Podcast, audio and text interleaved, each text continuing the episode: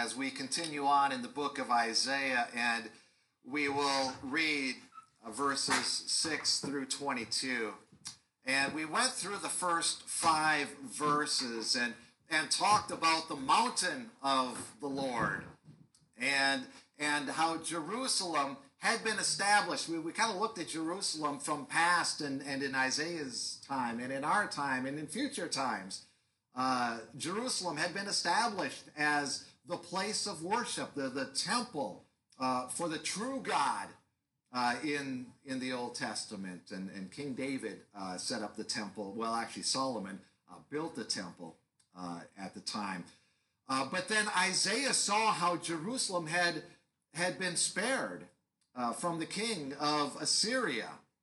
And, and Isaiah took great joy in that. And, and yet it, it also pointed to, as we were going through, it also pointed to the latter days or the last days, those days in which we live right now that started at Pentecost when Peter said these are the last days and, and uh, how we live in those now and look forward to the new Jerusalem that we read about in Revelation and, and Isaiah as as we've talked about those first uh, five verses in chapter two, was talking about this this mountain of the of the Lord, this this Jerusalem that would uh, happen on on that day, the day of the Lord. But now uh, we're going to see uh, the other side of that day. We're going to see what's happening as Isaiah uh, looks around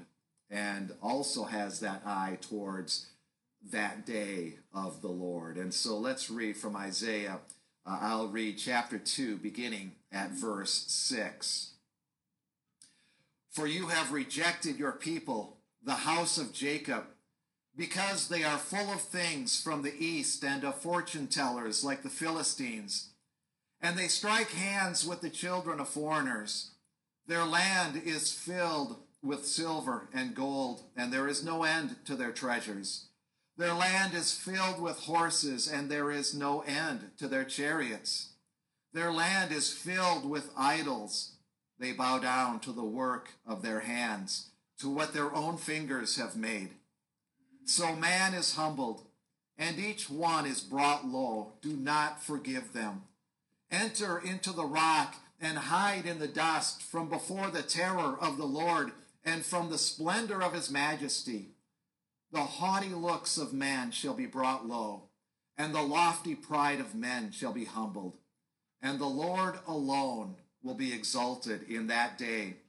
For the Lord of hosts has a day against all that is proud and lofty, against all that is lifted up, and it shall be brought low against all the cedars of Lebanon, lofty and lifted up, and against all the oaks of Bashan, against all the lofty mountains, and against all the uplifted hills, against every high power, and against every fortified wall, against all the ships of Tarshish, and against all the beautiful craft, and the haughtiness of men shall be humbled, and the lofty pride of men shall be brought low, and the Lord alone will be exalted in that day and the idols shall utterly pass away, and people shall enter the caves of the rocks and the holes of the ground from before the terror of the Lord, and from the splendor of his majesty when he rises to terrify the earth.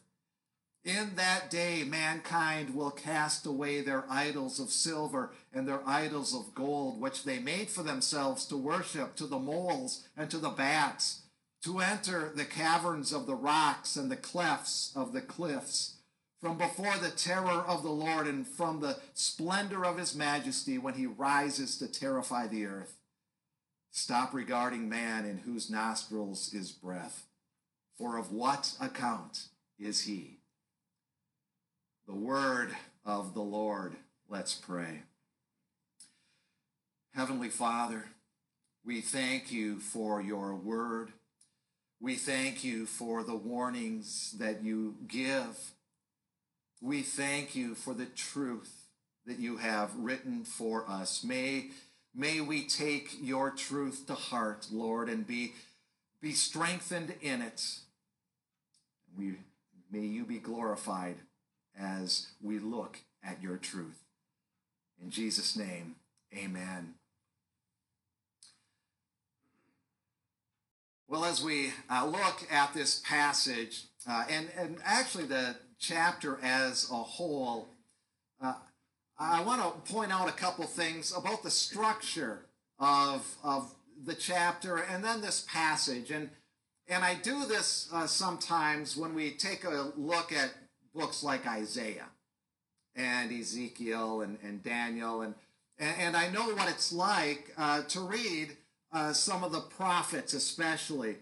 And sometimes you'll read through them, and then when you're done, you'll think, well, I hope that makes more sense next time I read it. You know, because they are hard to figure out, and, and their, their voice changes, and, and you wonder uh, exactly what they're talking about sometimes. And, and so when we go through a book like Isaiah, I'll spend a little more time than normal talking about structure, because I think when we teach ourselves to see the structure of what's being written, it helps us understand what the prophet is saying. Now, one of the things that I should note from uh, the first five verses, actually from verses two through four, is there's a contrast between verses two through four and then six through nine that, that we can see. And I'll just point some of those out. And I was thinking of taking those passages together, uh, but, but I did want to split them up for a different reason. But just notice some of these contrasts, and we'll keep them in the back of our mind. In verse 2, you'll notice that the world is drawn to Zion, to Jerusalem. But in verse 6, you notice that God's people uh, choose to conform to the world. They've become more worldly.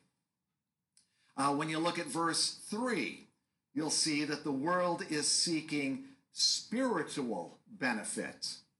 But when you look at the beginning of verse 7, here, the people of Zion, they're heaping up material wealth.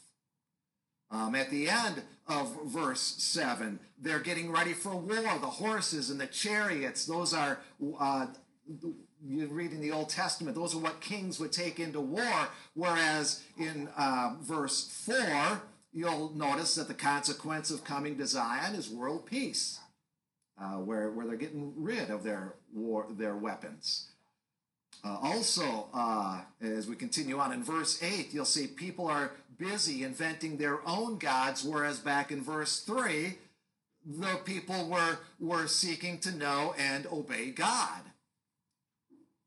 Um, in, in verse 4, the world is received before the Lord's tribunal, that, he, he judges between the nations, but when we look at verse 6 and verse 9, we see God's people rejected and denied forgiveness. So you see these contrasts that uh, Isaiah is making between the what should be and, and Judah's reality.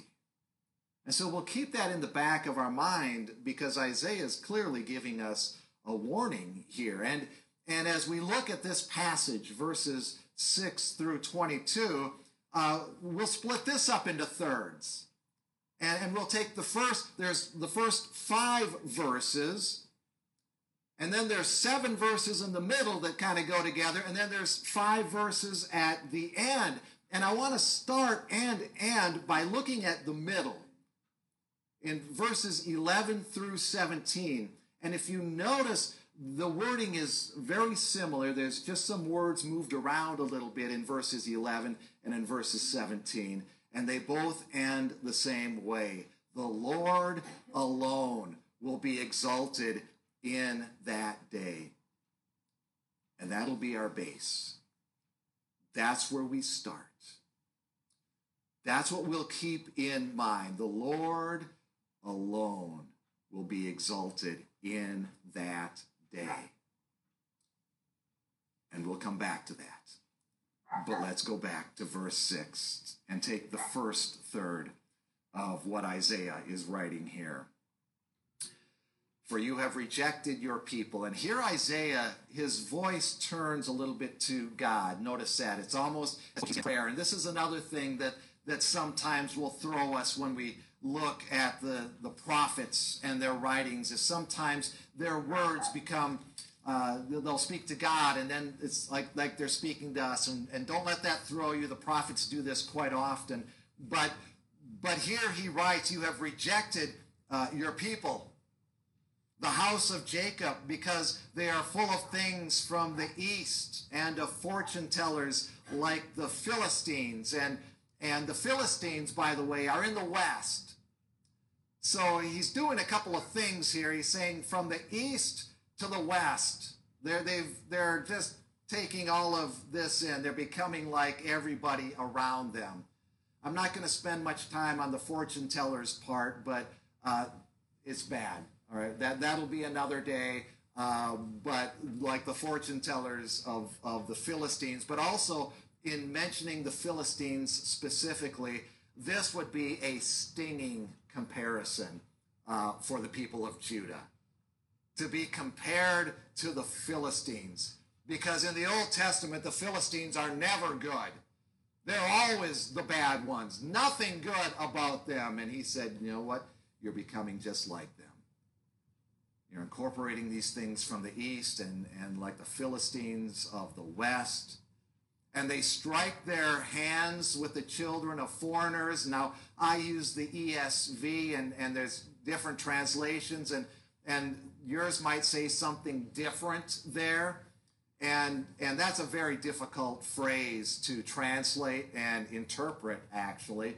Uh, what does it mean? Some think it means marriage, that you're marrying with pagans, um, that you're taking in the pagan worship, and I kind of tend toward that a little bit, uh, that you're simply becoming worldly like the pagans. Uh, it, you'll notice there's kind of a, a, thread there. It's all very similar, the idea that, that is undertaking there, but they're undertaken there, but, but uh, the striking hands with, with the children of foreigners. You're becoming like them in some way their land. He's talking to the to, to the Lord about the, the people of Judah. Their land is, is filled with silver and gold, and there is no end to their treasures.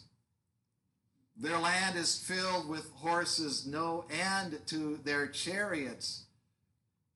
And it's not just the fact that, that there's silver and gold. That wouldn't be the real problem, but the problem is that's their treasure.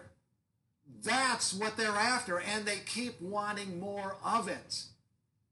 The horses and security, or the, the horses and the chariots, that's their security, and they keep building their own security and taking pride in that. And then in verse 8, their land is filled with idols. And notice what Isaiah does here. In the first two, uh, examples, land is filled with silver and gold, no end to their treasures. Land is filled with horses, no end to their chariots. Land is filled with idols, you would expect no end to their idolatry, but he doesn't go there. Instead, he does something different. He points out and, and emphasizes the sheer absurdity of idolatry. That man is building something with his hands. His own fingers build this thing, and then all of a sudden this thing becomes a god?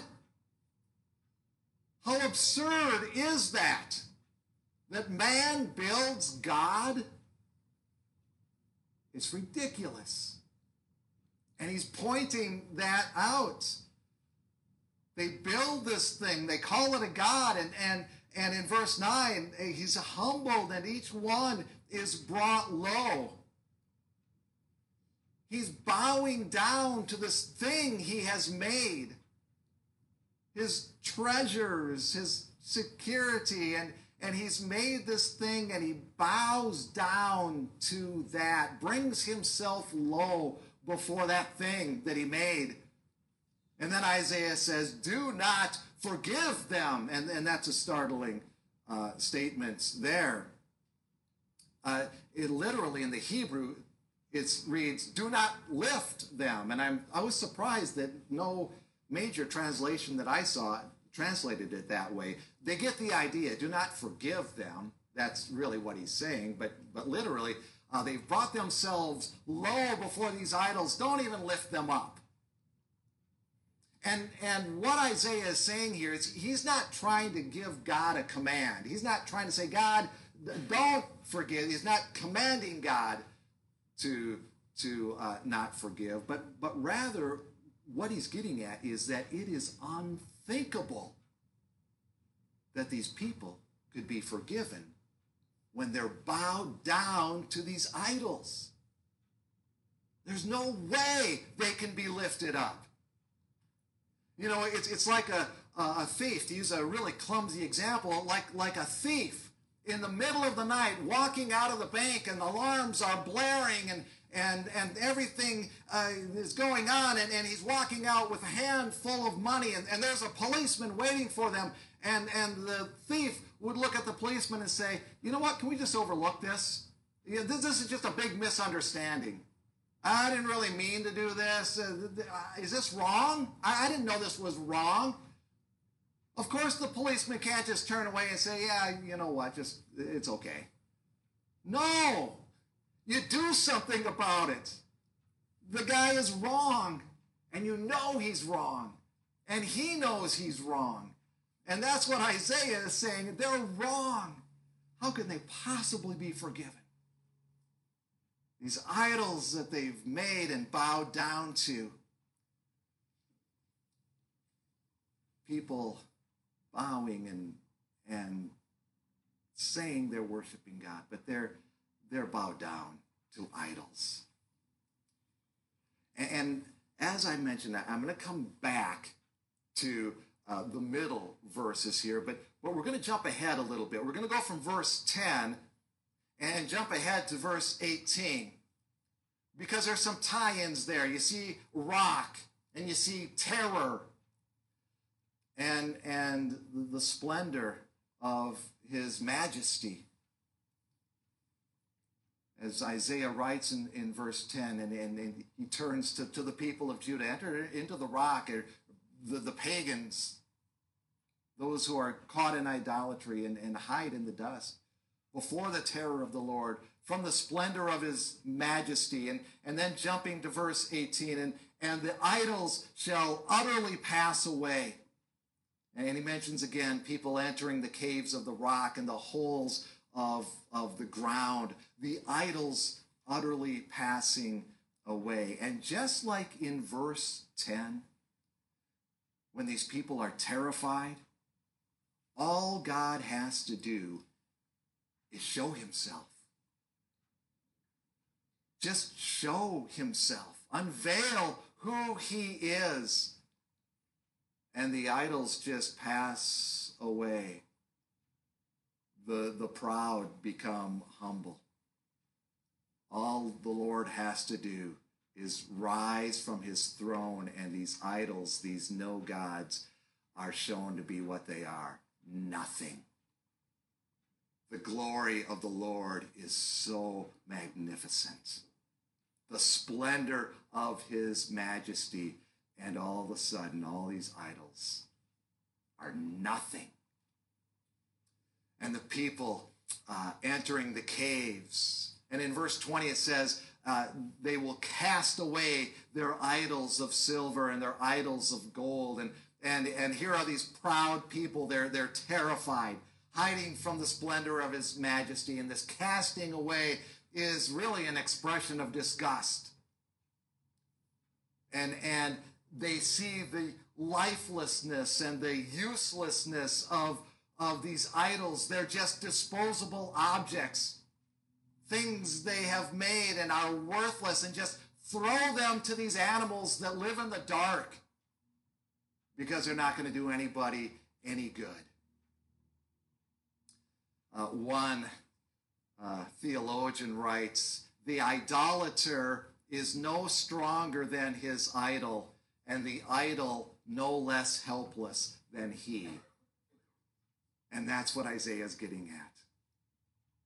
This proud man, proud of his idol, is no no stronger than the idol he made. But here's the problem that idol he made is no good. It's, this before the terror of the Lord. And in, at the end of verse 21, from the splendor of his majesty when he rises to terrify the earth. And then in verse 22, stop regarding man in whose nostrils is breath. For of what account is he? Isaiah is looking around at Judah. He's saying, Stop trusting in yourselves. Stop trusting in your man made ways of salvation, your, your, your ways of worshiping, your idolatry, these things that you're finding so much pride and pleasure in. What, what are you doing? Uh, Matthew Henry uh, writes this Let not your eye be to the power of man, for it is finite and limited, derived and depending. It is not from him that your judgment proceeds, but look to the power of God, to which all the powers of men are subject and subordinate.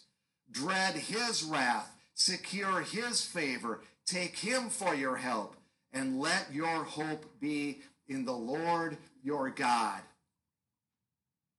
And those are great words because, let's come back to the middle of this passage then. Because, in verse 11, the haughty looks of man shall be brought low, and the lofty pride of man shall be humbled and the Lord alone will be exalted in that day. And as I mentioned earlier, you can see how verses 11 and, and verse uh, 17, uh, very similar. In fact, he kind of, he just changes the words around a little bit to give us just this, this round, uh, if you will, this, this fullness of what he's saying. The haughty looks of man brought low and humbled the pride of man, humbled and brought low. But the Lord will be exalted in that day.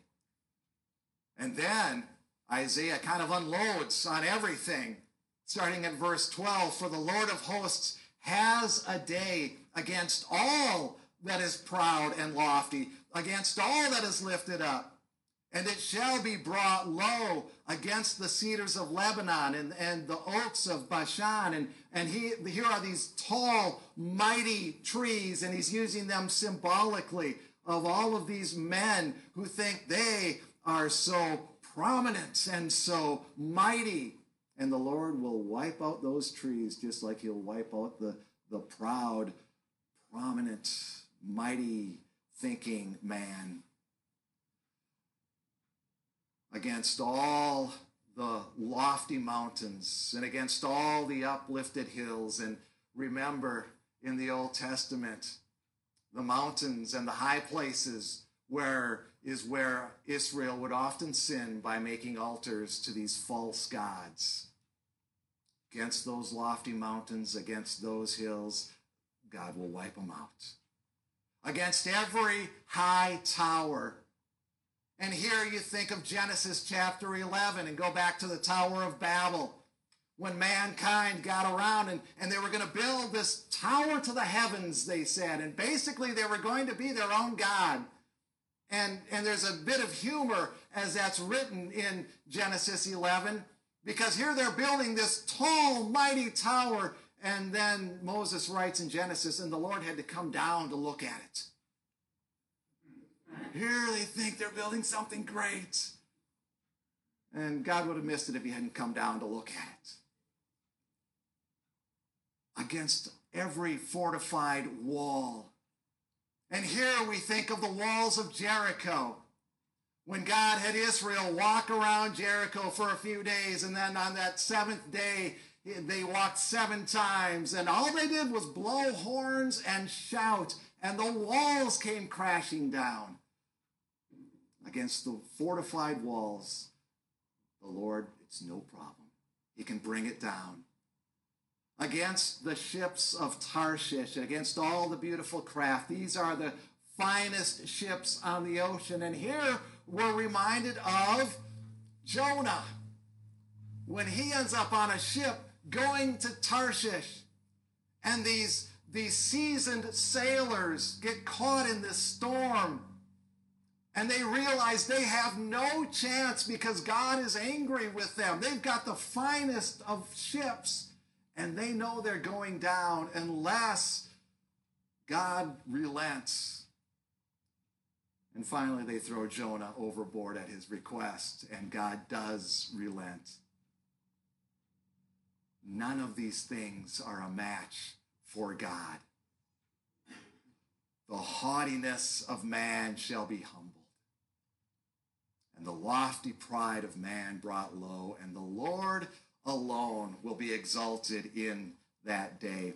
It reminds me a little bit of what Paul writes uh, in Romans chapter 12.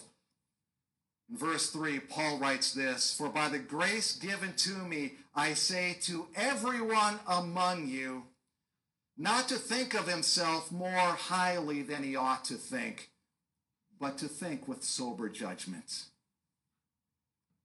And Isaiah would look around at the people of his day and say, Amen, Paul. And he would look around at our day and say, Amen, Paul. Don't think yourself too highly. And remember this Isaiah know, or he knows what he's writing about. Remember, the first five chapters of Isaiah were kind of were written after his call. They're not chronological. They were there. It's it's an overview basically of, of everything going on in his ministry. His call starts in Isaiah chapter six. That's the beginning of his ministry. And at the beginning of his ministry, if you look at those first few verses of Isaiah 6, Isaiah sees a glimpse of the glory of God and he's terrified. He just gets a glimpse and he thinks, Whoa, what's this? He's terrified of the glory of God. And here now he's looking at the the trinkets, really, that man is making and calling gods. He's seeing these things that they, they treasure and these things that give them security. He's seeing how they're mingling the worship of, of the pagans around them with, with worship of, of the true God. You know, just recently, uh, I, I heard a, a Christian actually. Actually, I overheard this. It was it was a, a show, uh, a podcast actually, and and uh, three Christians were, were talking, and and and one of them uh, was, was, a woman. Actually, two were women, and, and one was this guy, and, and one of the women was talking about this youth trip. Uh, that that she had taken some years ago, and and how wonderful this youth trip was because her youth pastor brought her to this temple, and, and it's a, a false religion. It, it's a temple. I'm not even going to mention what it is, but but it, a place of idolatry, a false religion. And she said it was so great that the youth pastor took them there so they could see this. And then uh, she said, because because there's so much we can all learn from these other religions. And then she continued on, and the other two were in agreement with this, by the way. She continued on, and I'm paraphrasing just a little, mostly just changing a couple of words. But then she continued on by saying, All religions are basically the same. You do the best you can and try not to mess each other up. Dangerously erroneous theology. Dangerously erroneous and extremely offensive and extremely insulting to the glory of God. And that's what Isaiah would tell us. But we live in a culture where that idea is out there and being accepted oh, there's so much good about these other religions. We can learn from them. We're all kind of the same, anyhow. Isaiah would say, Are you kidding me? I have seen the splendor, just a glimpse of the splendor of his majesty, and there is nothing like that. Nothing at all. But we like to make our own gods. We like to tell God what should be right and what's wrong. We like our treasures and we like our security. And one of our danger signs that we should see is, is when we start letting our godliness slide because some of our treasure or security or pride is being protected by it. That's our warning sign. And praise God that He'll give us those warning signs that we say, there is a potential idol in my life, and I need to get rid of that. J. Alec Motyer, who I love to quote because he is so pointed and so insightful, he writes this People's proudest achievement is to dispense of the living God and to become God makers. Then indeed they have come of age. But the standard by which everything must be judged is how it will fare on the day of the Lord. So, what stands on the day of the Lord? Praise God, Scripture helps us with that one of the places, one of the multiple places we could go, but but the one I want to go to is John chapter 6 verse 40 when Jesus says this. For this is the will of my Father that everyone who looks on the Son and believes in him should have eternal life, and I will raise him up at the last day. Those bow down to their idols, to their treasures, to those things that are not of God. Isaiah saying, There's no help for them. But Jesus says, Those who are bowed to the true God, those who are bowed to Father, Son, Holy Spirit, He will raise up on the last day. Paul writes in Philippians chapter 2 God has highly exalted him. He's speaking of Jesus. God has highly exalted him and bestowed on him the name that is above every name, so that at the name of Jesus, every knee should bow in heaven and on earth and under the earth, and every tongue confess that Jesus Christ is Lord to the glory of God the Father. And that will happen simply when Jesus shows himself, and everyone will say, Wow, that's God. That's God. And that's also our Savior.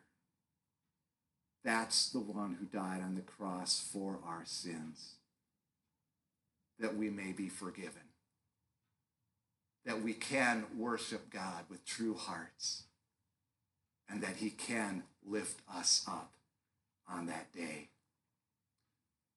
Because to quote Isaiah, the haughtiness of man shall be humbled, the lofty pride of man shall be brought low, and the Lord alone will be exalted in that day.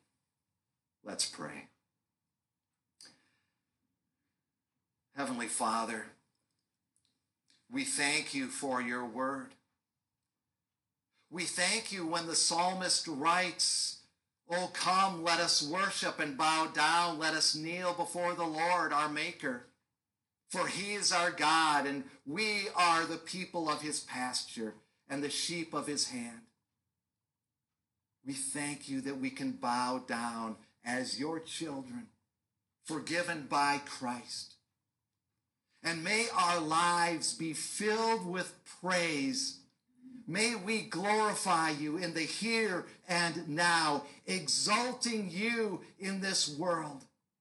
We ask that you keep us pure, that we will forsake all idols, all earthly treasures, all our earthly pride and that we cling to you and you alone, Lord, giving you true praise and true worship. We thank you for our salvation. And we thank you that Christ will come again in that day that we may see your glory, God, for eternity. We pray this in the precious name of our Savior, Jesus Christ. Amen.